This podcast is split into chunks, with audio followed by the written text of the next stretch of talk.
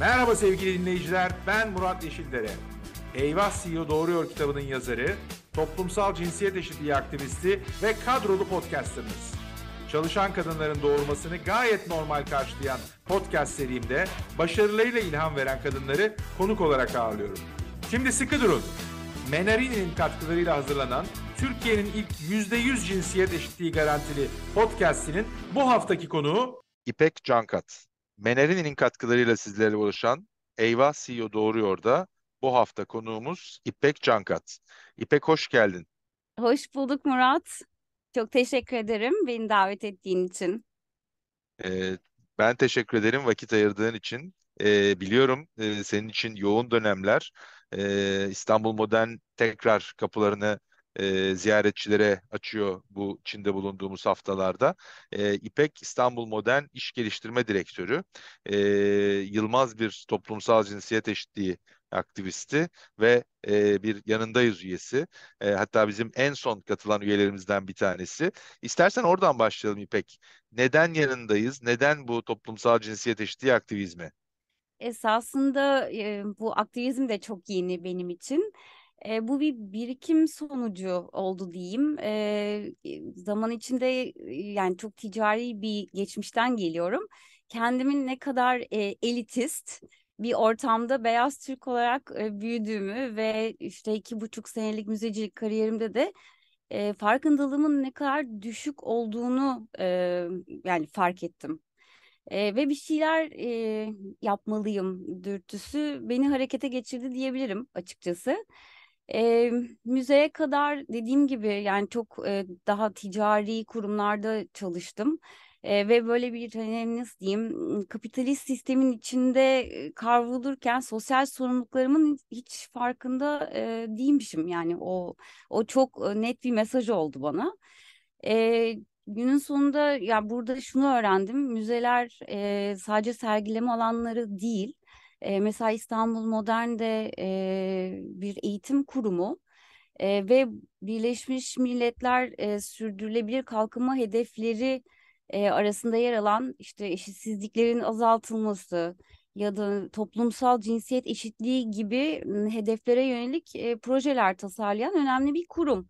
Dolayısıyla bu ortamda çalışmak e, benim de e, aydınlanmama da yardımcı oldu diyebilirim ve e, Yanındayız Derneği'nin kapısını ben açıkçası bu şekilde çaldım. Peki e, aslında e, demin senin bıraktığın o bir müzenin bir eğitim e, kurumu olarak da tanımlanabileceğinden e, yola çıkmak istiyorum. Çünkü seninle sohbet ederken e, şu anda İstanbul Modern'de devam eden e, özellikle e, çocukları, gençleri e, sanat hı hı. yapmaya, sanatta kendilerini ifade etmeye yönelik çalışmalar var. Hani bir anlamda onların özgüvenini arttırmaya ve bu konudaki farkındıklarını arttırmaya da çalışıyorsunuz. Bunu da Doğru. aslında kız erkek ayrımı olmadan bütün çocuklara, bütün gençlere yönelik yapıyorsunuz. Hem biraz bize bunlardan bahset hem de bu anlamda da ben bunları bizim konuştuğumuz bu fırsat ve hak eşitliği için e, erken yaşlarda o özgüvenin yükselmesi açısından çok değerli, çok önemli buluyorum. Çok doğru. Ee, şimdi Türkiye'nin ilk modern ve çağdaş müzesi e, İstanbul Modern ve e, sürdürülebilirlik çatısı altında da e, eğitimde fırsat e, eşitliğini sağlamak amaçlı yılda e, 50 bin e, genç ve çocuğa ücretsiz e, sanat eğitimi veren bir kurum. E, buranın Milli Eğitim Bakanlığı'yla e, işte protokolleri var. Hatta Milli Eğitim Bakanlığı'yla tek protokolü olan Kültür Sanat e, Kurumu da burası.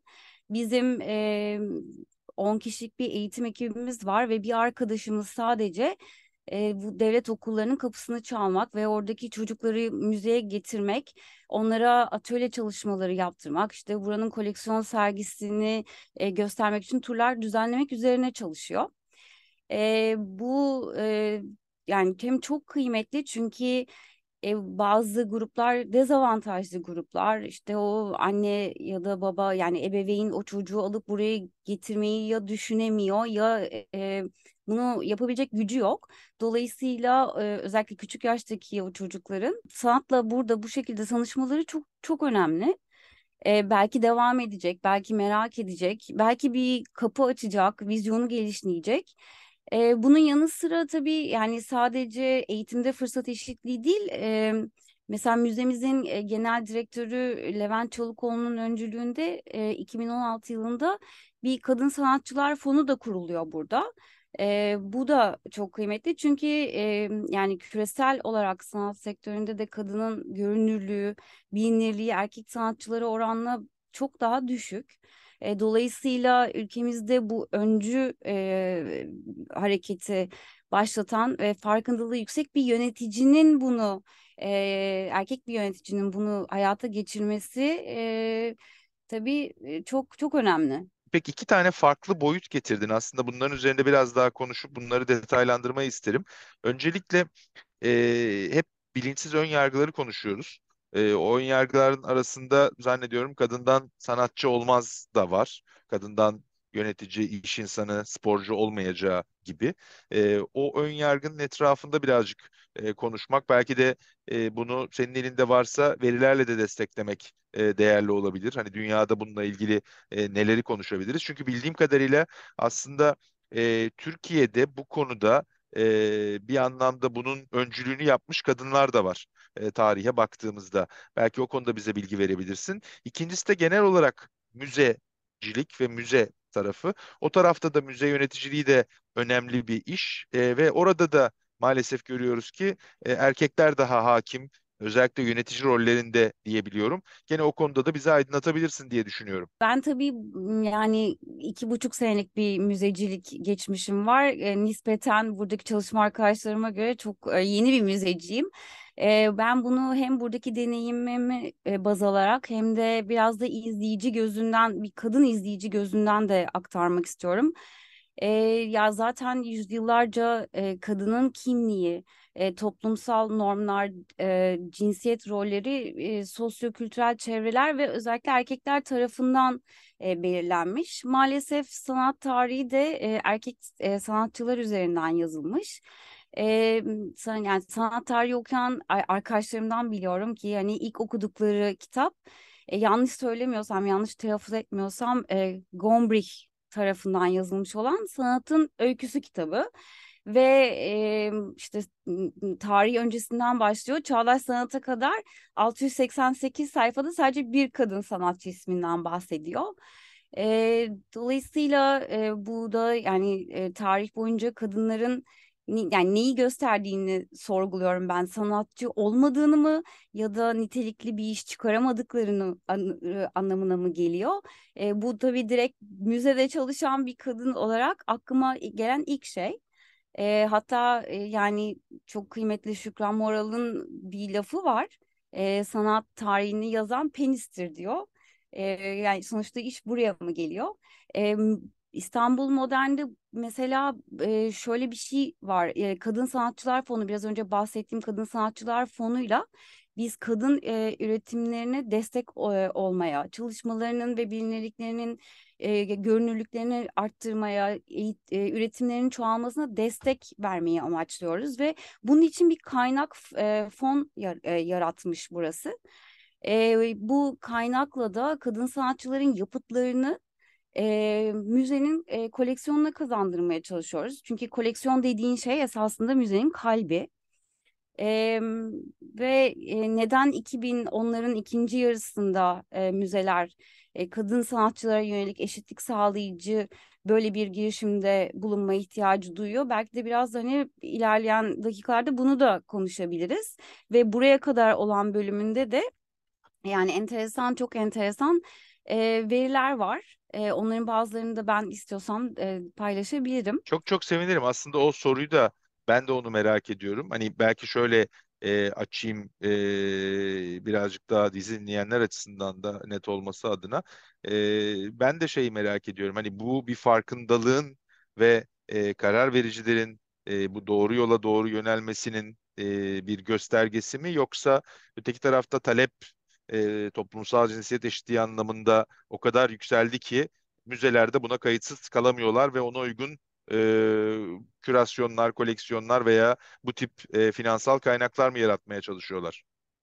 Şimdi e, şöyle yani 2000'den öncesini konuşmak gerekirse e, yani anladığım kadarıyla yani benim de okumalarımdan öğrendiğim kadarıyla e, 1971'de esasında bu tartışmayı ilk açan e, makale e, Amerikalı sanat tarihçisi Linda Nocklin'e ait. E, neden hiç büyük kadın sanatçı yok isimli çalışmasında e, ele alıyor bunu. E, kadınların sanatta başarılı olmalarını engelleyen e, kurumsal e, nedenleri e, incelemesiyle tanınıyor esasında. E, kadınların şöyle 1870'lere kadar e, sanatsal mesleklerden ve eğitimden büyük ölçüde e, men, men edildiğini biliyoruz. Yani e, bu zaten e, benim araçlarım sonucunda da elde ettiğim veri bu. E, dolayısıyla eşitsizliğin e, kökeni e, ilk en başta bu mesleki eğitimi alamıyor olmalarından kaynaklanıyor. Yani eşitsizlik zaten burada başlıyor. E, galeri e, temsilindeki farklılıklar, kadın küratörlerin ve koleksiyoncuların oranı, e, günümüzde yani bu eşitsizliği devam etmesini sağlayan e, nedenler olarak öne sürülüyor. E, tabii bir de genel olarak mesela yani sen de çok iyi biliyorsun iş piyasasında zaten mevcut olan bir işte cinsiyete dayalı ücret farklılıkları e, maalesef sanat sektöründe de mevcut. Ben mesela burada çalışmaya başladığımda sanat tabii yaratıcı bir alan olduğu için yok canım hiç böyle bir şey sanatta olmaz gibi e, bir düşüncem vardı. Ama işin içine girince meğerse o öyle değilmiş. E, kadın sanatçıların eserleri erkek sanatçıların benzer eserlerine verilen fiyatların çok mesela altında satılıyor.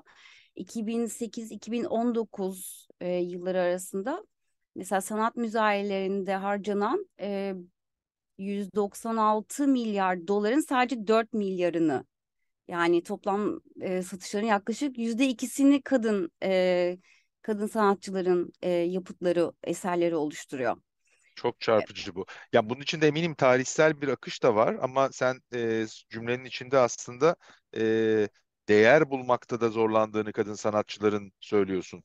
E, aynen öyle. Mesela bir örnek e, sanatçıları yaşadıkları dönemleri veya usluplarını tabii ki e, karşılaştırmıyorum. E, bir açık arttırmada e, 450 milyon dolara satılan Leonardo da Vinci'nin Salvador Mundi adlı eseri bugüne kadar ödenen en yüksek fiyattır. Bir kadın sanatçı için ise rekor bu değerin %10'undan daha aza satılan Georgia O'Keeffe'in Jimson Weed White Flowers adlı eseri için ödenen 44.4 milyon dolardır. Altını çiziyorum. Sanatçıları karşılaştırmıyorum. Ancak rekorlar farklı, farklılığının arasındaki uçuruma dikkat çekmek istiyorum. 2000'lere kadar bu ayrımcılığa ait mesela ilginç veriler var. İşte Forbes'un bir araştırması var. Şimdi şaşıracaksın bence ama erkek sanatçı bir sanat eserini imzaladığında imzasız bir tabloya kıyasla eseri art, eserin değeri artıyor. Ancak bir kadın e, sanatçı eseri imzaladığında eserin değeri düşüyor. Tabii çok ilginç bir veri bu. Çok çok çok acayip. Yani şöyle e, şaşırtıyor mu desem maalesef şaşırtmıyor. Çünkü hani benzer bir durumun e, ben edebiyatta da e, karşılığı olduğunu e, görmüştüm, öğrenmiştim. Hatta ben e, bir espri latife olsun diye e, kendi kitabımın da M. Yeşildere diye e, imzalamıştım. E, çünkü yani çok e, son 100 yılın aslında konusu e, kadın yazarlar e, bahsettiğin gibi erkek yazarlar kadar değer bulamıyor. Hatta yayıncılar kadın yazarların eserlerini basmak istemiyor. E, ki bu hani böyle hani 100 yıllar öncesinden bahsetmiyoruz.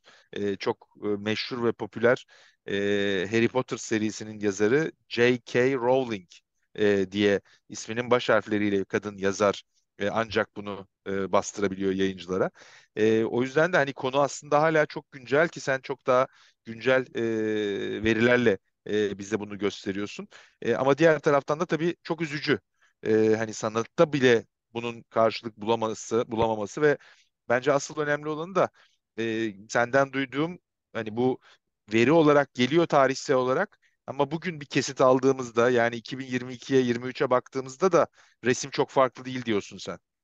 Ya esasında değişiyor yani e, buraya Öyle mi? Yani umut ver o zaman. Bence bence var yani gerçekten ben araştırıyorum dediğin gibi öncelikle merak ediyorum bir kadın olarak hayrete düşüyorum Ee, ama yani istersen e, daha ilginç veriler de var. Ben bunları da paylaşmak istiyorum önce 2010'lara gelmeden önce. Ee, bence dinleyicilerimiz için enteresan olabilir. İzninle birkaç veri daha var elimde vermek istediğim. E, yine Forbes'un bir araştırmasına göre mesela e, Amerika gibi bir e, ülkede e, 18 büyük sanat e, müzesi üzerinde yapılan bir analize göre koleksiyonların yüzde 87'si erkek sanatçı ve hatta e, tabii orada biraz daha ırk sorunu da var ama e, 85'i beyaz sanatçıdan oluşuyor. E, 2022'de hazırlanan bir e, The Burns Halperin raporu var. Orada da mesela e, 2008-2020 arasında 31 e, Amerika Birleşik Devletleri Müzesi'nde yapılan e, satın alımların sadece 11'i e, ve sergilerin de yüzde 15'e yakın bir oranı kadın sanatçıların eserinden oluşuyor. Yani çok korkunç rakamlar bunlar. Dünyanın en büyük müzeleri olan British Museum ki kuruluşu 1753, e, The Metropolitan Museum of Arts'ın kuruluşu 1870, e, kuruluş tarihlerinden bugüne kadar hiçbir zaman bir kadın müze direktörü olmamıştır. 1793'te kurulan Louvre'un ise 228 yıl sonra Mayıs e, 2021 yılında ilk kez bir kadın müze direktörü olmuştur. E, bu durumda ben İstanbul Modern'in sanat dünyasında önemli bir yeri olduğunu düşünüyorum. Bu dünyadaki rakamlara göre her şeyden önce Türkiye'nin ilk modern ve çağdaş sanat müzesi olan İstanbul Modern'in kurucusu ve yönetim kurulu başkanı bir kadındır. Sayın Oya Eczacıbaşı. Müzedeki tüm birim direktörlüklerinin başında bir kadın ekip yöneticisi, yöneticisi var. Ayrıca dünya müzeleriyle karşılaştırınca koleksiyonunda bulunan kadın sanatçı oranı dünyada dörde bir iken İstanbul Modern'de bu oran üçe birdir. Hem kurumsal olarak kadın çalışan oranı hem de müzede yer alan kadın sanatçının oranı çok iyi. Çok Ee, çok iyi bir oran. Hatta şimdi hani tabii bu NFT'ler falan hayatımıza girdi ee, ki çok yeni bir mecra. Bu da üzücü bir data bence. Ee, yine cinsiyetler arasında büyük bir uçurum var. NFT'lerden elde edilen paranın sadece yüzde beşi kadın sanatçılara gidiyor. Yani bu verileri paylaşmak istedim çünkü yani senle benim burada neden bahsediyoruz daha iyi anlatabilmek için e, gerçekten özellikle bu verileri e, yani çıkardım ki e, bunların bir altını çizelim diye.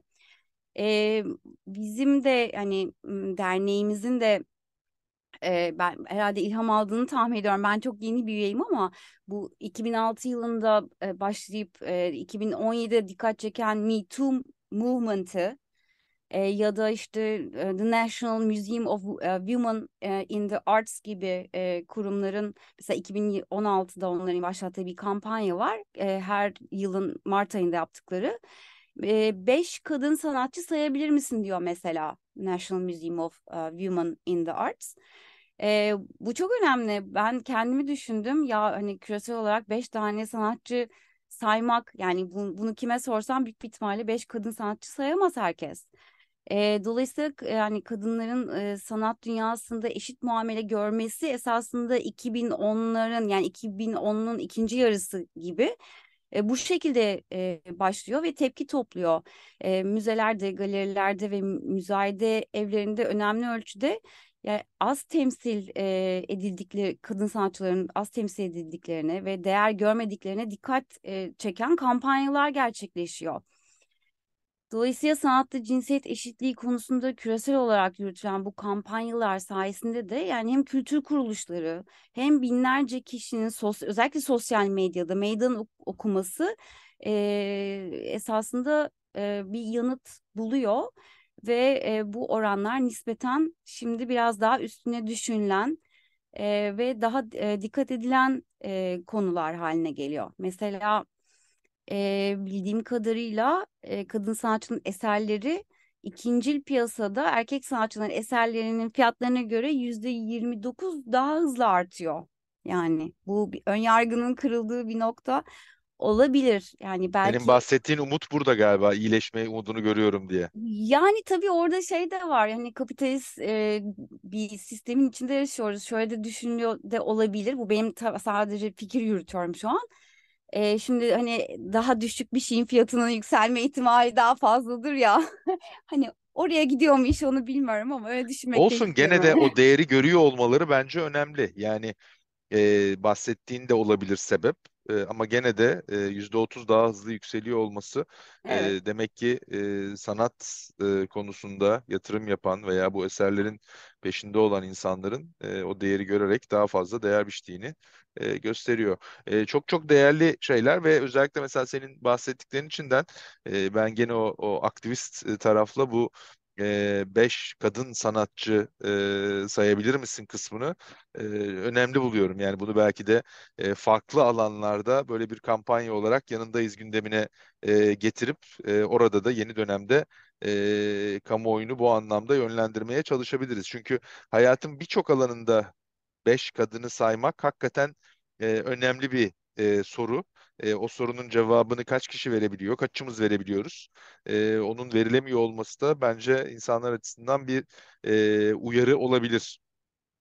Bu fikirle de seni tebrik ediyorum. Ne kadar harika bir yönetici olduğun ortaya çıkıyor. Çok gerçekten sanat zaten ilham veren bir alan ama çok çok iyi düşündün. Ee, bayağı yaratıcı oldu. Bence kesinlikle yapmamız gerekiyor. Sen bu arada e, sohbetin içinde birkaç kere de ben hani ticari kar amacı güden taraflardan e, daha çok kariyerimi e, geliştirerek buraya geldim dedin. Ben onu da önemsiyorum çünkü aslında e, hani e, o değerle artistik dokuyu bir araya getirebilmek de çok kritik ve önemli ve hayatın her anlamında liderliği bu anlamda da gösteriyoruz. Yani e, o ticari veya kar amacı güden taraftaki bir takım reflekslerin sanatla, sporla veya hayatın değişik alanlarıyla birleşmesini ben önemsiyorum. Onun için de e, eminim ki hem müzeciliğe hem de sanata bu anlamda çok farklı bir bakış getiriyorsun. İpek Eyvah CEO Doğuruyor podcast'i Menerini'nin katkılarıyla e, dinleyicilerimizle buluşuyor. E, Menerini e, daha fazla sağlık, daha fazla mutluluk, daha fazla hayat misyonu ile ilerliyor. Ve bu anlamda da toplumsal cinsiyet eşitliği de aslında daha güçlü, daha sağlıklı bir toplum yolundaki olmazsa olmaz kavramlardan bir tanesi. Dolayısıyla da birebir bir örtüşme söz konusu. Bu çerçevede de Menerini e, ki onların desteklerini de biz yanındayız derneğine aktarıyoruz. E, konuklarımıza şöyle bir soru yöneltmemizi rica etti. Daha mutlu ve eşit bir toplum için toplumsal cinsiyet eşitliği bağlamında hemen bir şey değiştirecek gücünüz olsa bu ne olurdu? Neyi değiştirmek için aksiyon alırdınız? Ee, şimdi bir arkadaşım var çok değerli. Ee, o da hatta müzede çalışıyor. Eğitim bölümünün direktörü. Ee, geçen sohbet ederken bana şöyle bir şey söyledi. Hayata katılamayan birey kaybolur dedi.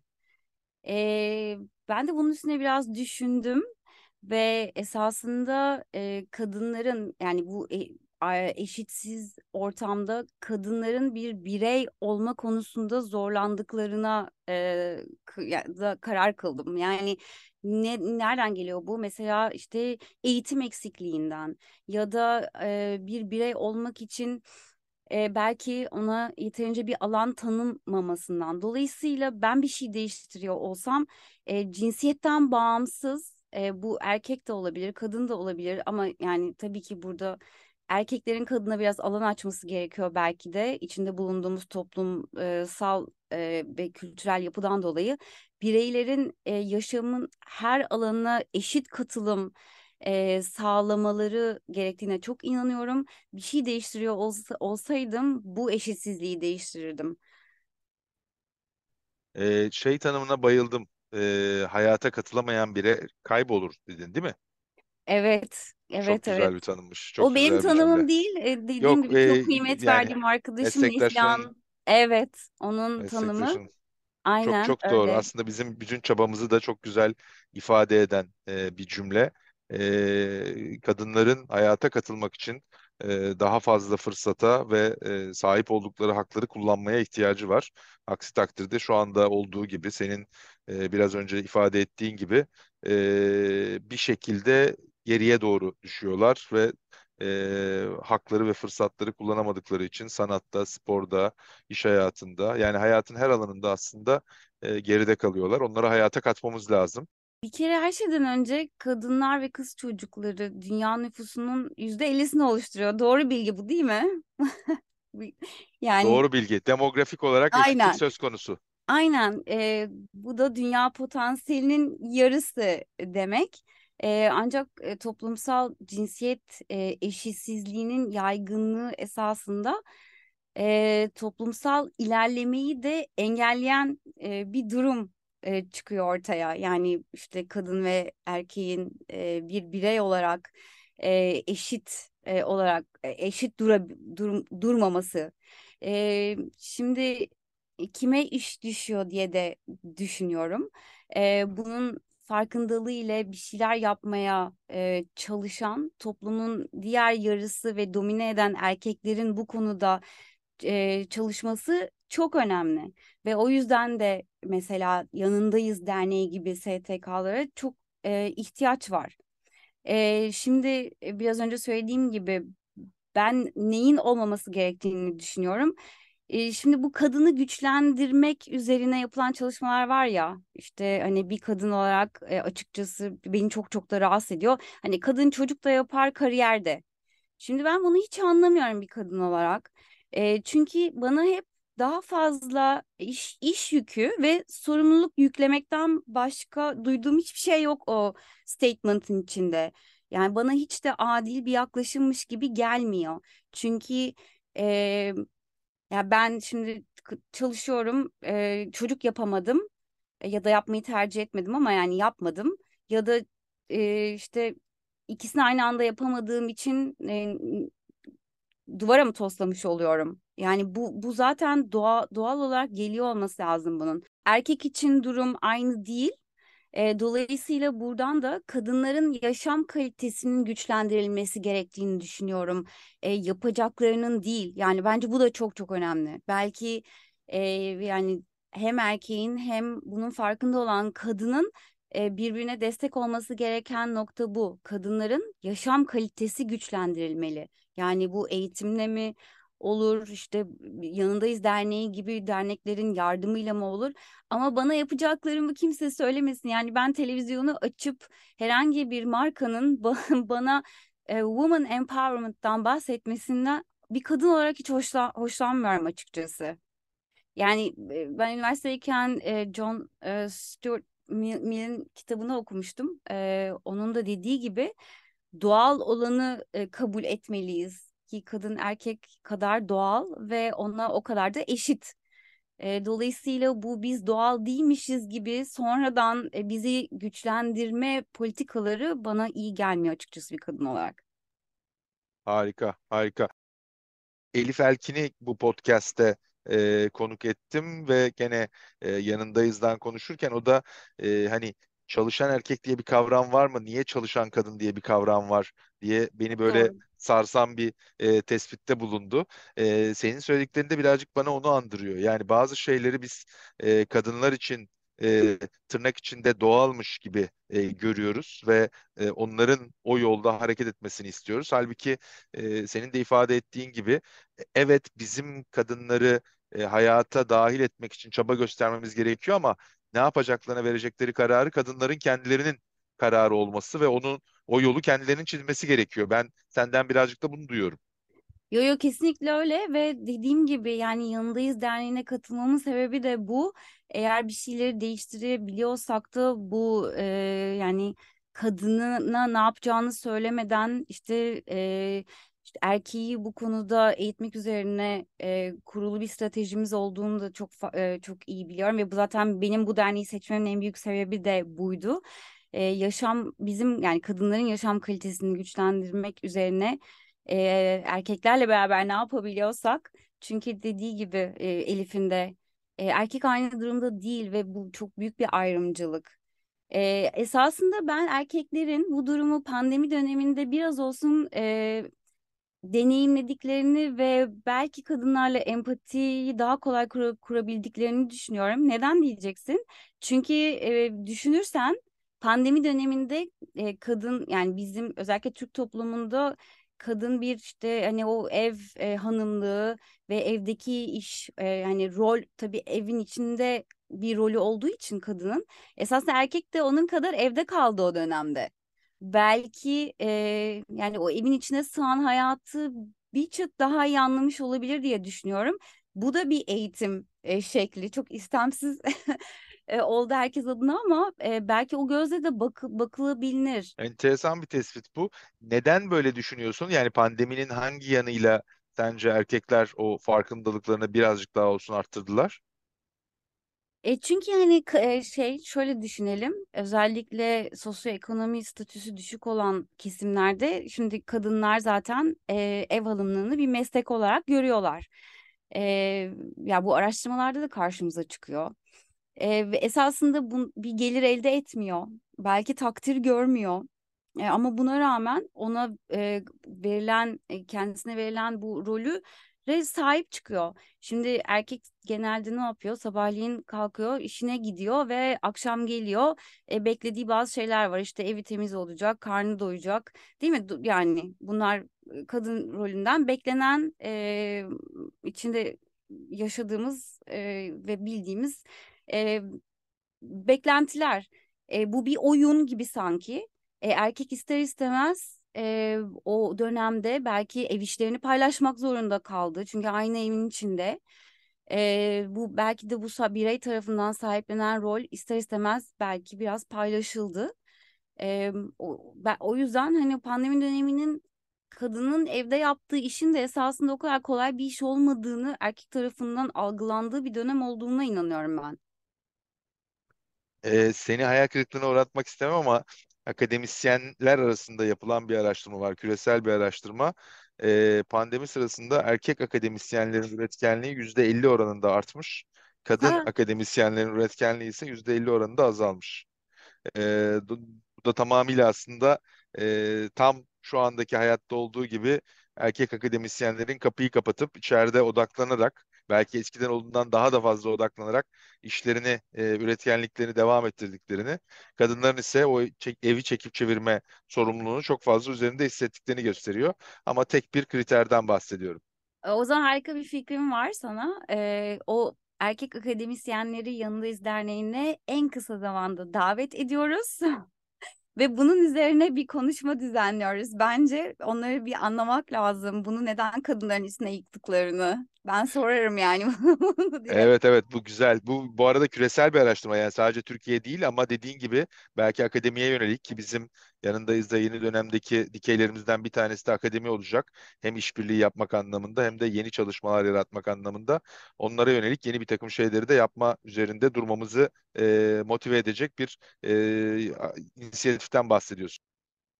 Yani gerçekten şaşırdığımı söylemek zorundayım. Ben hiç böyle olacağını düşünmemiştim ama umarım dediğin gibi tek kriterdir. İnşallah. Ee, İpek Cankat çok çok teşekkür ediyorum. Bugün podcast'imize konuk olduğun için, e, bizimle paylaştığın değerli veriler için E, ve e, ben tekrar e, etmek istiyorum meslektaşının e, seninle paylaştığı e, bireyleri, özellikle de kadınları hayatın içine sokmamız gerektiğine yönelik tavsiye için. Evet, hayata katılamayan birey kaybolur. Hiçbir kadınımızı bu şekilde kaybetmek istemiyoruz. Çok çok teşekkürler. Ben teşekkür ederim davetin ve bu güzel sohbet için. Eyvah CEO Doğruyor da konuğumuz İpek Cankat oldu. Önümüzdeki programda farklı bir kadın liderle tekrar karşınızda olmak dileğiyle.